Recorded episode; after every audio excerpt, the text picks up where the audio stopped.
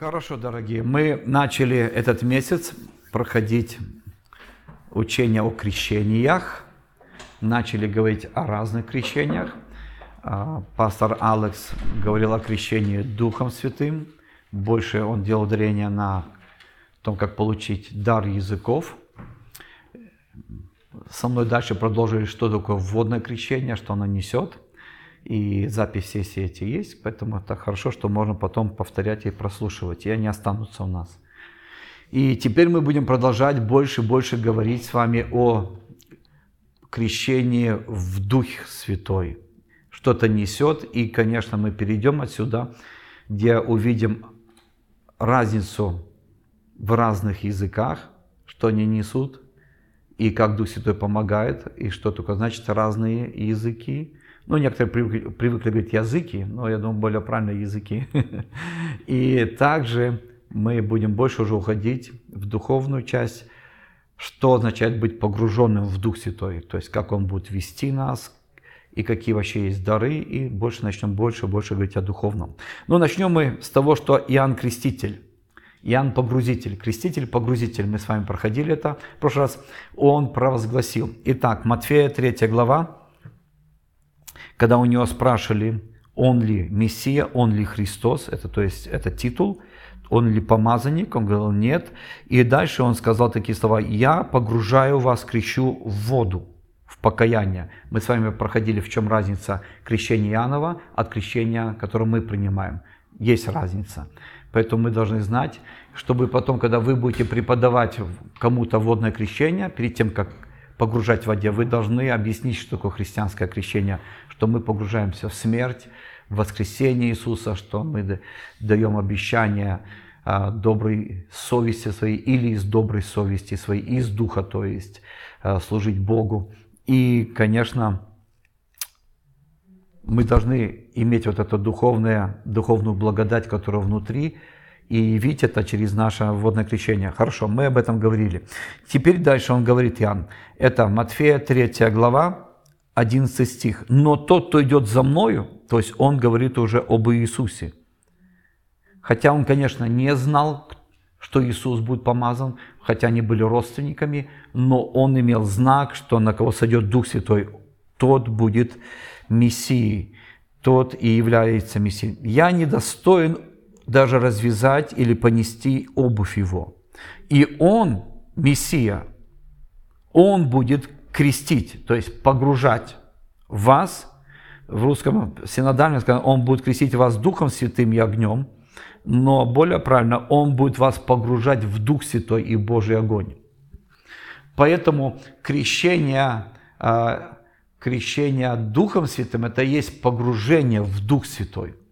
То же самое, как мы, я показал пример, взял воду и погрузил что-то в нее. Не просто так чуть-чуть брызнул или чтобы она плавала, а окунул.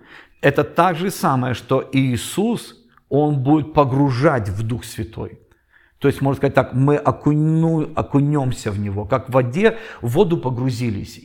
Так же самое мы окунемся в Дух Святой. И окунемся вот этим, зажгемся этим огнем Духа Святого. И Конечно, потом уже дальше мы уже видим об Иисусе, и мы не будем сейчас затрагивать его служение, это чуть другие темы, но возьмем теперь, откроем Деяния, Деяния первая глава. Деяния первая глава, и давайте начнем с этого, читать первую главу. Это чуть будет как разбор слова. Первую книгу я написал к тебе, Феофил, о всем, что Иисус сделал и чему учил от начала. Итак, э, такой первый вопрос. Кто пишет Деяния? Кто пишет книгу Деяния? Пишет тот, пишет тот, кто написал уже какую-то книгу до этого. Смотрите, первую книгу я уже написал тебе. Кому он написал? Феофилу. Феофил это грек. Вообще Евангелия все, они отличаются друг от друга, то есть по написанию. Если изучать Евангелие, мы увидим, что они по-другому, другой стиль имеют, потому что разные э, авторы пишут. Матфей больше для кого писал? Вспоминайте евреям, потому что он больше указывал все время, так говорили пророки, так пророки сказано, так Писание говорит. То есть Матфей, он пишет тем, кто знает закон, тем, кто знает пророков, тем, кто знает Писание. Он писал для евреев, чтобы евреи, евреи уверовали, что Иисус есть Мессия. Потому что было много толков, кто такой Иисус. Хорошо. Потом Марк. Марк это был ученик, вначале он был учеником Варнавы, а потом был учеником, он немного Павла, но больше был учеником Петра. И если так даже взять по истории, то Евангелие от Марка, на самом деле, это, можно сказать, Евангелие Петра. Есть, конечно, апокрифы Петра, там Иуды, мы это не принимаем, потому что там много вымысла. Но сам стиль написания Евангелия от Марка, это похоже очень на Петра. Оно короткое, сжатое, она меньше всех глав, там только 16 э, глав. 15 или 16? 16. 16 глав. Там 16 глав, оно короче всех, вот, но оно постоянно о чудесах, об изгнании бесов, об исцелении больных. Там нету длинной, там вообще почти нету истории о рождении Иисуса, очень коротко. Очень коротко, что Иисус крестился вот, в воде, и очень коротко об Иоанне Крестителе. Это все в первой главе. И там все пошло сразу чудеса, чудеса, чудеса. Для кого писал Марк? Для рыбаков. Нет, Марк писал не для греков, не для рыбаков, он писал для римлян. Римляне и греки это разное. Потому что он больше писал для легионеров, он больше писал для военных, которым нужна была сила, которые хотели видеть силу, которые были постоянно ну, на войне. Им ну, было интересно чудеса. Поэтому он больше делал это ударение. Хорошо. Следующий у нас идет Евангелие. Чего? Луки. Луки. Так Лука кому писал? Сашка? Грекам. Потому что он был грек. Лука был грек, он по профессии был врач. И он, конечно, знал и философию греческую, и знал, также э, знал медицину, конечно. И он писал для греков. Так кому он писал первую книгу? Феофилу, другу, греку. Вот поэтому он говорит, я первую книгу написал тебе, Феофил. Первую книгу о чем написал? О том, что Иисус учил и делал. То есть Евангелие, это на самом деле содержит то, что Иисус учил, и то, что Он делал. Его дела Иисуса и Его учение. Все. И дальше вот поэтому, ну, Иоанн понятно, Иоанн, Иоанн писал, у него другой стиль у Иоанна, богослова, и это похоже с книгой Откровения, с его посланиями. Также это больше он, конечно, писал для рожденных свыше, для христиан. Неважно, кто они там, греки или для нового творения, вот так можно сказать. Иоанн больше делал ударения на такие духовные истины. Открывал, кто такой Иисус, кто такие больше мы. Хорошо. Итак, эту книгу «Деяния» написал Лука. Он грек, поэтому его стиль очень похожий со стилем Евангелия. И он говорит, первую книгу это Евангелие, благую весть, хорошую новость об Иисусе, он написал Феофилу о том, что Иисус сделал, чем учил. Или он говорит, я написал тебе до того дня, то есть оно имело как бы конец, но теперь продолжение. Деяние – это продолжение, на самом деле, Евангелия от Луки, потому что тот же самый автор, который пишет под Духом Святым. До того дня, в который Иисус вознесся, дав Святым Духом повеление апостолам, которых Он избрал. И здесь он дальше говорит, что Иисус – он давал повеление или говорил в Духе Святом. Это очень важно понимать. Очень важно понимать, что мы, когда говорим, мы должны не только от себя говорить, мы должны говорить от Духа Святого. Почему? Потому что мы хотим быть похожи на Иисуса, и Иисус был для нас пример, и поэтому Он говорит, Он говорил в Духе Святом, Он давал повеление в Духе Святом до того дня, пока не ушел. И вот этот третий стих – он говорил от апостолов, которых избрал, и являл себя он живым после своих страданий со многими верными доказательствами в продолжении 40 дней, являясь им и говоря о Царстве Божьем. Конечно, отсюда пошло 40 дней после смерти, там поминки иметь и так далее. Как бы такая традиция уже пошла религиозная. Но что на самом деле Иисус сделал 40 дней, когда Он воскрес, после воскресения? Он являлся. Он являлся и 500, и 12, ну 11, потом а, являлся своим братьям, явился Петру, явился, там описывается, кому он являлся. Зачем он им являлся? С верными доказательствами, что он живой. Потому что он знал, что придет время, когда будет вера размыта. И если нету доказательства, если нету, что ты имеешь доказательства, что он живой, твою веру размоет этот мир. Как у меня там есть друг пастор в Сиэтле. Его сын вырос в церкви, его сын был молодежным пастором. Пошел учиться в университет там, в Сиэтле. За один год ему мозги промыли, что Бога нет, стал атеистом. За один год. Как это возможно? Размыть христианство, потому что не было личных доказательств. У нас должны быть личные доказательства, что Иисус живой. Если у меня нет личного свидетельства, личных переживаний, личных чудес от Бога, моя вера может быть размыта этим миром. И этот мир, тем более, вы видите, что также сейчас в школах происходит в Америке. Начинает приходить атеизм полностью, социализм и тому подобное. Европа уже полностью в этом погрязла. И это так важно иметь личное доказательство, что Иисус живой. То есть у меня должно быть свидетельство, что я пережил какие-то переживания. Как я помню, у меня сосед был атеист, там, где мы выросли, такая у нас как дуплекс был дом. В одном месте мы жили, а в другой квартире, в первой квартире жил КГБшник. И он работал в КГБ. Когда напьется, говорил моему бате, как только война с Америкой, первая пуля в тебя, Гена. Он все ждал, когда будет война с Америкой, и хотел расстрелять нашу семью. То есть он, когда пьяный, там и матюгался, и гря, и помоями обливал дверь нашу, и так далее. То есть мой, мой батя был преследуем очень сильно. Вот. Но потом пришла перестройка.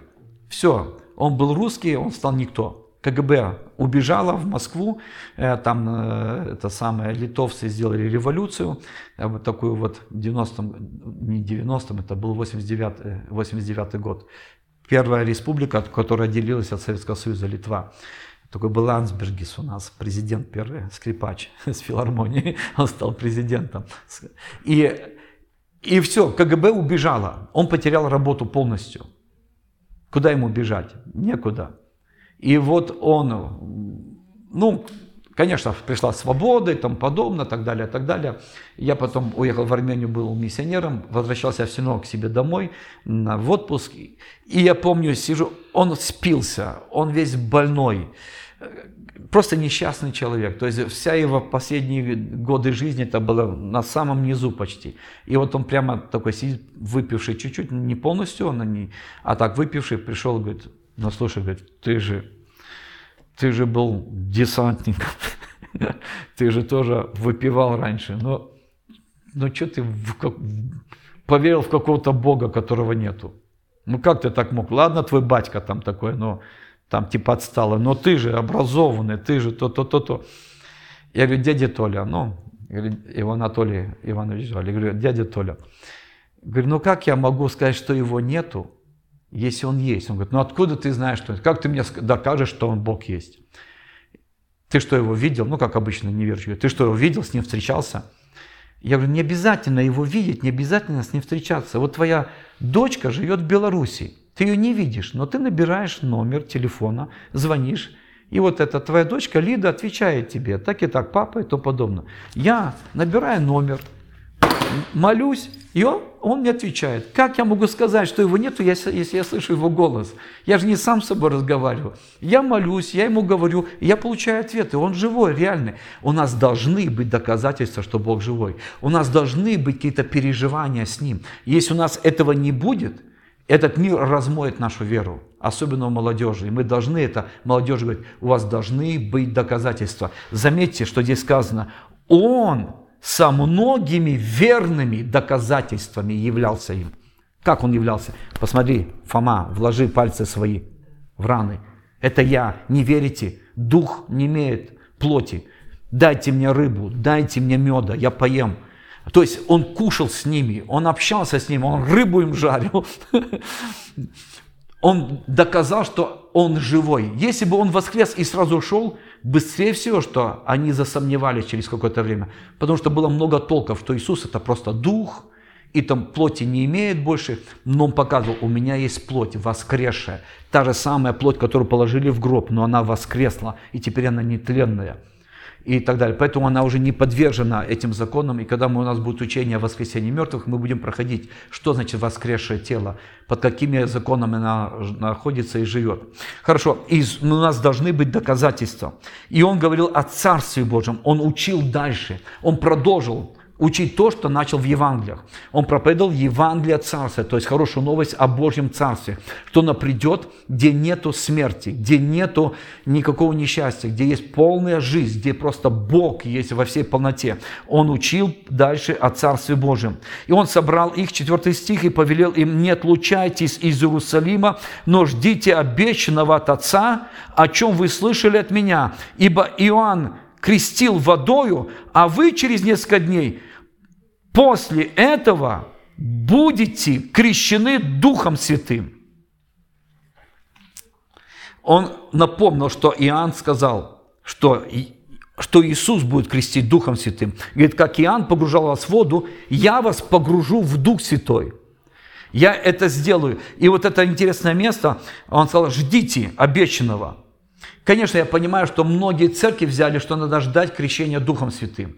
И они стояли, ждали, ну, когда Дух Святой захочет, когда Бог захочет, тогда... И, конечно, это относилось к ним, чтобы они не ушли из Иерусалима, а не к нам. Нам не надо ожидать, потому что нам уже принадлежит это. А им нужно было ждать, чтобы это получилось, чтобы он пришел. Потому что Дух Святой еще не был излит на землю. Поэтому он сказал, не уходите из Иерусалима, но дождитесь. И это недолго вам ждать. Это означает, послушайте, если Бог дал вам какое-то обещание, и мы ждем, а не знаем когда, настройтесь на то, что недолго ждать. Бруно, настройся на то, что обещано недолго ждать. Если Бог что-то обещал, настройтесь на то, что это будет скоро. Смотрите, как он сказал. Через несколько дней вы получите обещанное. Пусть это для кого-то будет откровением, что через несколько дней я наконец получу обещанное. Потому что мы обычно привыкли, ну, мы будем ждать, получим, не получим. Может быть, если тут не получим, на небе получим. Но если Бог обещал, давайте настраиваться, что это не за горами, это не где-то там за долинами, это где-то не где-то там на третьем небе. Это мое в моем сердце, и я это говорю, и я это получу скоро. Ждите, через несколько дней вы получите. И, конечно, им было обещание, что они будут погружены в Дух Святой. Поэтому они стали его спрашивать, 6 стих, «Ты что, Господи, в это время восстанавливаешь Царство Божье?» Потому что Израиль ждал и до сих пор ждет Израиль, что, что будет Божье Царство, что Мессия придет, всех врагов уничтожит, и Израиль будет во главе всех-всех царств. То есть это все пророки об этом говорили. Поэтому они и не поняли первое пришествие Христа, то есть израильский народ, потому что они ожидали царя, а он пришел как мученик. Потому что если вы будете изучать Ветхий Завет, вы увидите, что больше пророчеств о Царстве Божьем, а не о страдающем Мессии. Мы, конечно, как христиане, замечаем больше, где и сказано, что он должен прийти и пострадать. Но на самом деле во много раз больше пророчеств о том, что он будет царем, и Израиль будет во главе всего, и враги будут все уничтожены. Поэтому они и ожидали кого? Не мученика, а царя ожидали, и до сих пор ожидают. Но мы, через то, что родились свыше, наши глаза открылись и увидели, что он пришел искупить, во-первых, пострадать, а потом он придет царствовать. И вот они спрашивают, так что, все? Твое пришествие? Как многих христиан у нас. Что? Пробуждение начинается. Нам всегда хочется знать времена, нам всегда хочется знать сроки, и мы не хотим долго ждать. Мы хотим, чтобы прямо сейчас, вот, вот сейчас, сейчас, прямо сегодня, Господь, дай тут огонь пробуждения нам, дай нам, Господь, чтобы церковь взорвалась, чтобы очередь была, Господь, на служение, чтобы мы подняли еще другую церковь в Лос-Анджелесе, третью, пятую, десятую в Лас-Вегасе, в Сан-Франциско, э, в Шарлотте и так далее. Господь, дай нам, Господь, насадить много церквей, а еще в России и так далее, и везде, и вы выслали миссионеров, и команды послали, и подготовили тысячу миссионеров. И мне нравится его ответ. Не ваше дело знать время. Смотрите, как он отвечает. Не ваше дело, он сказал, не, 7 стих, не ваше дело знать времена или сроки, которые Отец положил в своей власти. Даже он сам говорил, а когда о своем пришествии, говорит, никто не знает, когда я вернусь, но Отец только знает. Поэтому, когда люди объявляют, особенно этим любят, любят заниматься свидетели Иеговы и мормоны, и назначать даты, когда он придет. Если вы слышите, что кто-то назначил дату, когда Иисус вернется, просто сразу скажите, лжепророки. Потому что никто не знает дня его возвращения. Это сокрыто. Мы только можем видеть признаки, но точно мы не знаем, когда он явится. И никто не может сказать точной даты. Поэтому, когда мы начинаем говорить, вот, вот, вот то, то, то, он говорит, не ваше дело знать время, но ваше дело что знать? Что вы примете силу. Вы примете силу, когда сойдет на вас Дух Святой, и тогда станете мне свидетелями в Иерусалиме и во всей Иудее, и Самарии, даже до края земли. И сказал это, и он поднялся в глазах, и облако забрало его из вида. Итак, он говорит слова, и от, Лука не был, Лука не был учеником Иисуса. Откуда он взял все это? М? Конечно, Лука был с Павлом. Лука был с апостолами. Он слушал то, что они говорили. Он исследовал. Когда вы будете читать Евангелие от Луки, он очень, так как он на самом деле был очень такой скрупулезный, все должен был проверить. Смотрите, как он начинает первую книгу, когда он писал, он пишет такие слова и говорит, как передали нам то бывшие с самого начала очевидцы, то есть те, кто участвовали в жизни Иисуса, в Его служении, очевидцы, свидетели. И дальше говорит, служители слова, то рассудилось мне после тщательного исследования, проверки всего, и тут слово стоит сначала, в других переводах сказано, и откровение – подтверждение написать тебе эту первую книгу Феофил. А теперь я пишу тебе вторую книгу Феофил. Это уже книга деяний. Так вот, Лука, на самом деле, он, хотя не был учеником Иисуса, но он был с очевидцами, со свидетелями, со свидетелями жизни Иисуса, воскресения и взятия. И вот там не было Луки, он потом стал учеником Иисуса, уже после. Он путешествовал с Павлом, он знал Петра, и он слушал, и он все слушал. Хотя апостол Павел не был тоже личным учеником Иисуса, но он знал этих апостолов, он знал учеников, потому что у Иисуса были не только 12 апостолов, у него были другие ученики. Если даже взять, э, э, он какое-то время дружил с Варнавой. Варнава тоже входил в ученики, только, может, не близких учеников. Там, где было 120 в этой горнице, когда Иисус ушел, быстрее всего, что там и был уже и Варнава, потому что потом они избрали его диаконом, а он был другом, другом потом, ну, в будущем э, с, с Павлом. Итак, это означает то, что было откровение, и не только откровение, он исследовал. Он спрашивал людей, расскажите точно, проверял все у других, у третьих и получал еще откровение, подтверждение. И отсюда он написал. И так он берет это слово, так как он грек, он берет слово и говорит, вы примете что? Силу. И по-гречески получается это слово, если более правильно сказать, если прочитать по-гречески, то это слово будет дунамис, от которого слова произошло динамит, взрыв, который потом используется как «вы примете взрыв». Вы примете силу, которая взрывает. Вот что он, Иисус имел. Вы примете силу, когда на вас сойдет Дух Святой. Вы примете этот взрыв. И, и не сможете молчать. Вы должны тогда свидетельствовать. А до этого они были что? Ожидали и закрылись там, и ждали и молились. И только там после 10 дней прошло, после того, как Иисус шел, на 50-й день, 40-й день Иисус ушел после Пасхи, на 50-й день сошел Дух Святой. И вот здесь мы видим, как они взорвались. Вторая глава. При наступлении дня Пятидесятницы все они были единодушно вместе, и внезапно сделался шум с неба, как бы от несущего сильного ветра, и наполнил весь дом, где они находились. И явились им разделяющиеся языки, и как бы огненные, и напочили по одному на каждом из них, и исполнили все Духа Святого, и начали говорить на иных языках, как Дух давал им провещевать, то есть выговаривать. Итак, здесь мы видим, как пришел Дух Святой, и как Иисус, вот, можно сказать, начал церковь. Потому что вот там, в второй главе уже есть слово «церковь». Церковь родилась от сошествия Духа Святого. Иисус говорил, что я создам, но это началось, когда Дух Святой сошел, и вдруг они стали свидетельствовать. Они пробудились.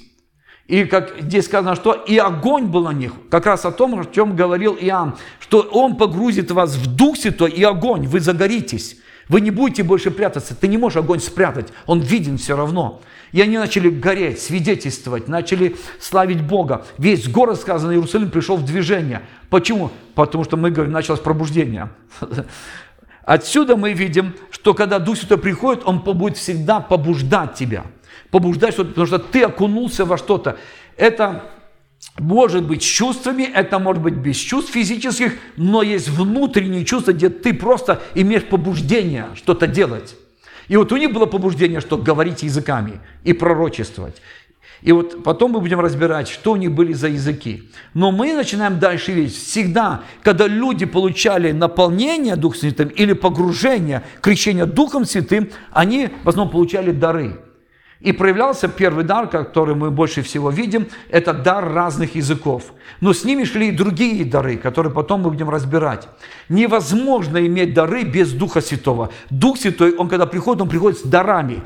Он приходит всегда с подарками. И поэтому мы должны знать, кто такой Дух Святой, и мы должны знать, какие у него есть дары, подарки. Если, допустим, я встретился с Сашей, он должен знать, кто я такой и какие подарки у меня есть для него. Ну, в данный момент, в данный момент сегодня нет ничего. Ну, а так, Дух Святой никогда не приходит с пустыми руками. Он Бог. И когда Бог приходит, Он приходит с чем-то. И поэтому Иисус говорит, когда я вас погружаю в Дух Святой, у вас должен быть дар – вас должен проявиться дар Святого Духа. И отсюда мы начинаем видеть, что все люди, в дальнейшем в книге Деяния могу показывать, все люди, которые получали крещение Духом Святым или погружение, они получали дар разных языков и другие дары. И отсюда мы начнем дальше изучать о дарах. Понятно, да? Хорошо. Если вам для примера, к примеру, что вы могли даже видеть, в этот самый день, когда у них, я не буду сейчас рассказывать, это больше может на втором уроке, а, какие языки у них были, какой из видов разных языков проявился в день крещения, э, или крещения Духа Святым, сошествия Духа Святого, когда Иисус погрузил их в Дух Святой. Отсюда, конечно, мы, я хочу еще раз напомнить то, что мы в прошлой неделе изучали.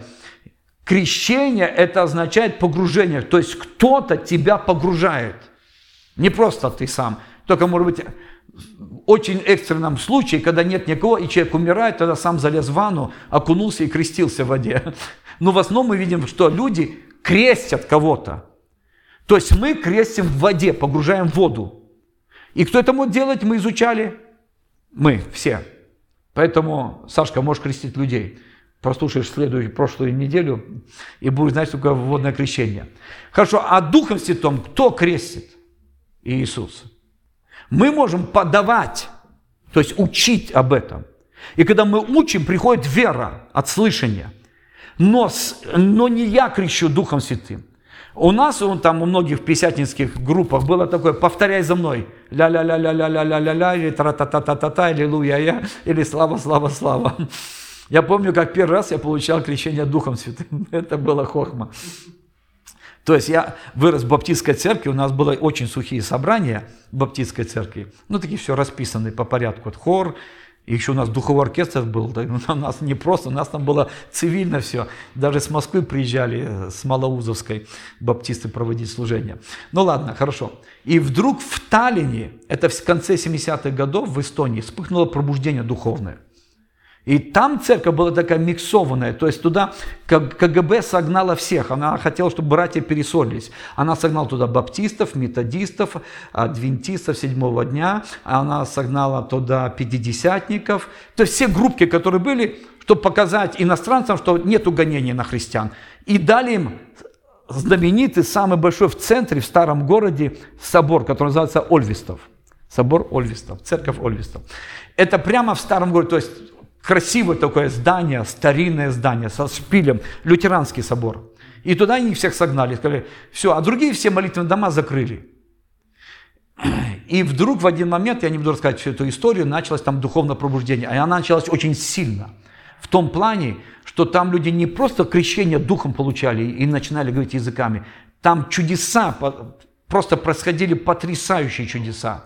И это быстро распространилось по всему Советскому Союзу. Так что людей стали больных, коллег, одержимых вести туда, чтобы люди получали исцеление, свободу с Дальнего Востока, с Украины, с Кавказа и тому подобное. Я могу даже несколько случаев рассказать, но это было очень интересно. Хорошо, один из случаев, чтобы вам было интересно.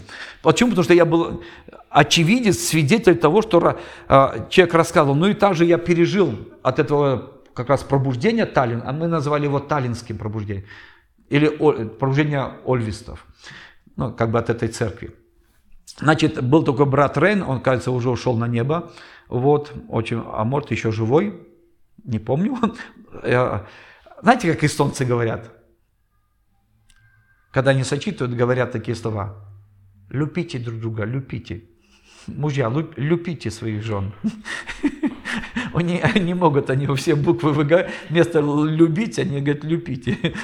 Лупите их, сильно лупите. Но у них такой смешной язык. Финский, эстонский – это один и тот же язык. Итак, значит, он, я у него сказал, брат Рейн, расскажите, пожалуйста, он приезжал как раз к нам сюда, в Глендал, когда я вел церковь. Я говорю, расскажите, э, как я говорю, был очевидцем этого пробуждения, пережил от этого пробуждения наполнение духом. Но мне было интересно, с чего она началась, как она закончилась и почему закончилась. Ну и пару чудес. И у меня, потом я у него взяли интервью, и мы как раз имели такие передачи для импакта христианского и также для армянского телевидения. Мы сделали запись, у нас студия была. Итак, он нам рассказал, и мне было интересно, я говорю, расскажите какое-то чудо. Он говорит, ну столько, там, говорит, каждое служение было полно чудес. Я говорю, ну какое-то вот такое интересное, расскажите. И вот он рассказал, а, вот такое одно из чудес, которое было на самом деле интересно также и для меня. Очень много людей приезжало, и они выстраивались в очередь. У них служения были такие уже харизматические, под гитару, молодежь пела и так далее. А потом братья выходили и начинали слово говорить с переводом на русский, потому что они в основном эстонцы были. И после этого говорили, будем молиться за людей. Если человек нуждается в крещении или в исцелении. Если человек там его начинает там дергать, как молодежь говорит, колбасить, его тогда уводили уже на исповедание и на освобождение от бесов. Итак, значит, очередь длинная, и очередь настолько длинная, что прямо к зданию туда КГБ тянулась. То есть, порой, говорит, выстраивалась почти до пол или километра такая очередь на молитву из церкви. Это вообще здорово. Это, поймите, 78-79 год, во время такого вот коммунизма и репрессий еще. И, значит, человек стоит в очереди, подходит, приводит сына своего глухого, немого от рождения мальчика, ему там, ну, подросток лет 14, глухо, глухонемой родился. Мы возложили, возложили руки, помолились с братьями, там несколько братьев, Господь, открой его уста во имя Иисуса и так далее, а, глухота уйди. Спросили, как? Ну, говорит, очень большая, мы даже сильно не проверяли. Поэтому все, мы помолились, он ушел. Через э, где-то 5 минут или 10 минут, то есть через 10 человек, опять этот папа с сыном. Но мы еще раз помолились. Прошло еще где-то минут 10 или там, может быть, 15 человек мы пропустили, и опять он. И он мне так, я вначале не понимаю, что он говорит, говорит, но ты же помнишь советские очереди? Я говорю, ну помню. Говорит, он должен был пойти и встать в очередь с конца. А он, не глупый, занял очередь. Он договорился со своими знакомыми, друзьями, что он, если что, я еще пойду. То есть папа был настолько настойчив и настырный, что он очередь занял вот в этой, может быть, там полукилометровой в нескольких местах. И вот тут мы разозлились, мы сказали, мы поняли, мы то знаем советскую очередь, что можем занять нескольких местах, чтобы получить что-то. И поэтому сказали, если все так будут делать, мы тоже люди, мы устанем, нам спать надо, мы и так до полной ночи молимся. Если все так будут занимать, то очередь не закончится. Ты должен пойти и встать в конец, если хочешь еще одну молитву. Поэтому мы последний раз молимся за тебя и твоего сына. И мы его отругали, этого отца, чтобы ты так больше не делал. Он приехал с Украины, там, с какой-то деревни, поэтому делал по-украински все. Говорит, а мы, говорит, как эстонцы, культурные, мы ему объяснили, ты должен пойти в конец очереди для следующей молитвы. Это последний раз молимся. И говорит, мы так грубо, так даже зло помолились, ты ничего, глухой дух уйди от него, иди становись в очередь.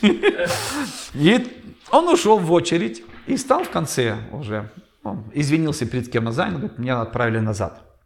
Он пошел там в конце, стал на улице в очередь, стоит в очереди, обиженный, папа, что надо стоять, не знаю, сколько часов, чтобы еще раз помолить, хотя уже три молитвы за него было.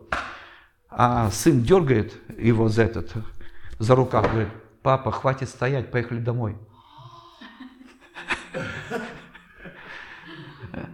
Да, у него уши и, и, и немота, все ушло. Уже в конце очереди. Да, в кон... и, да, и сын там в конце очереди говорит, папа, хватит стоять, поехали домой. Говорит, на следующее, говорит, воскресенье вся украинская деревня была на этом служении у нас. И за всех нужно было молиться, за всю деревню. Потому что он пришел, рассказал, а все же знали, и в церкви, и во всей деревне знали, что ребенок глухонемой, и он уже подросток. И он возвращается, говорит и слышит. Поэтому вся украинская деревня поехала туда, в Таллин. То есть, а, о чем я говорю? О том, что когда приходит э, наполнение Духом Святым, Он хочет действовать. Он хочет, чтобы мы действовали в Нем. Потому что приходит огонь внутрь нас, он начинает гореть. Мы можем затушить, потому что мы потом будем с вами немного изучать, что нам нельзя делать к Духу Святому. Мы должны знать, кто он такой.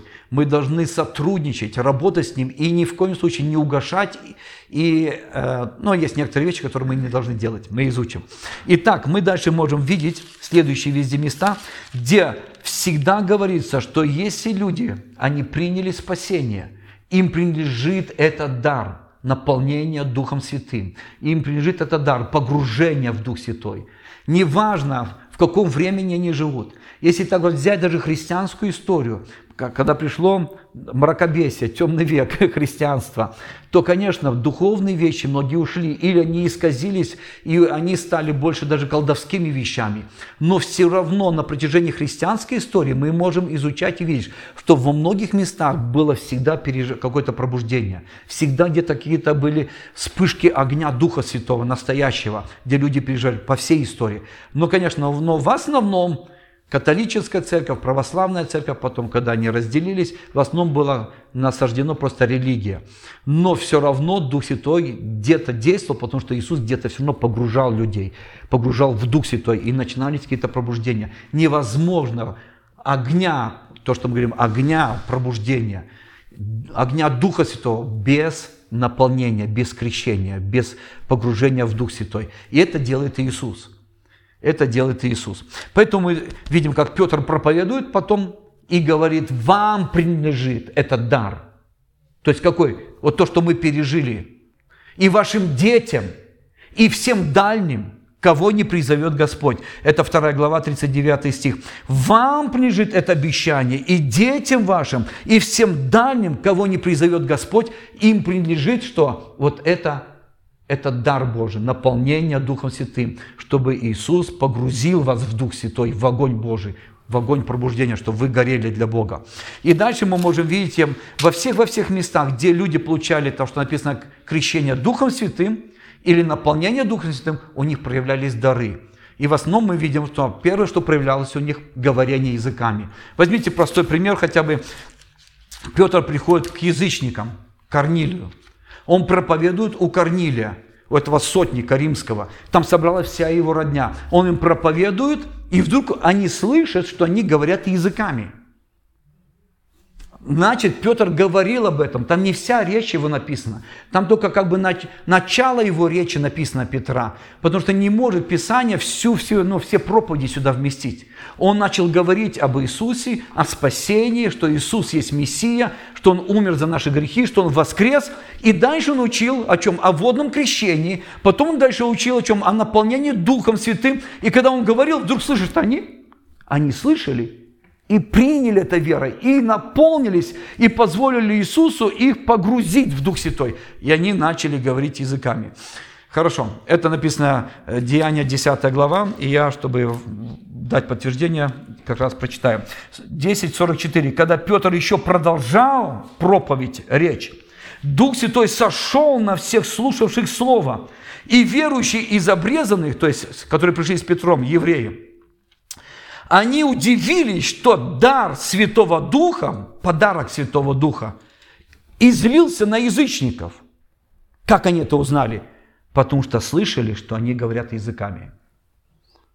46 стих. «Ибо слышали, что они говорят языками и славят Бога». И тогда Петр сказал, надо их крестить в воде. Они приняли спасение и крещение Духом Святым сразу же. И поэтому идите креститься во имя Иисуса в воду, мы вас крестим. Так и так. Потом, конечно, он получил за это, что крестил язычников и пришел к ним, но потом они поняли, что Дух Святой издевается на язычников. Хорошо, я вернусь. То, что... Э, о, не вернусь. Давайте на втором уроке расскажу, как это было от Таллинского пробуждения, где, будучи подростком, пережил дар, дар Святого Духа. И это было, конечно, было интересно и смешно. Потом вы расскажете, что у вас было в жизни.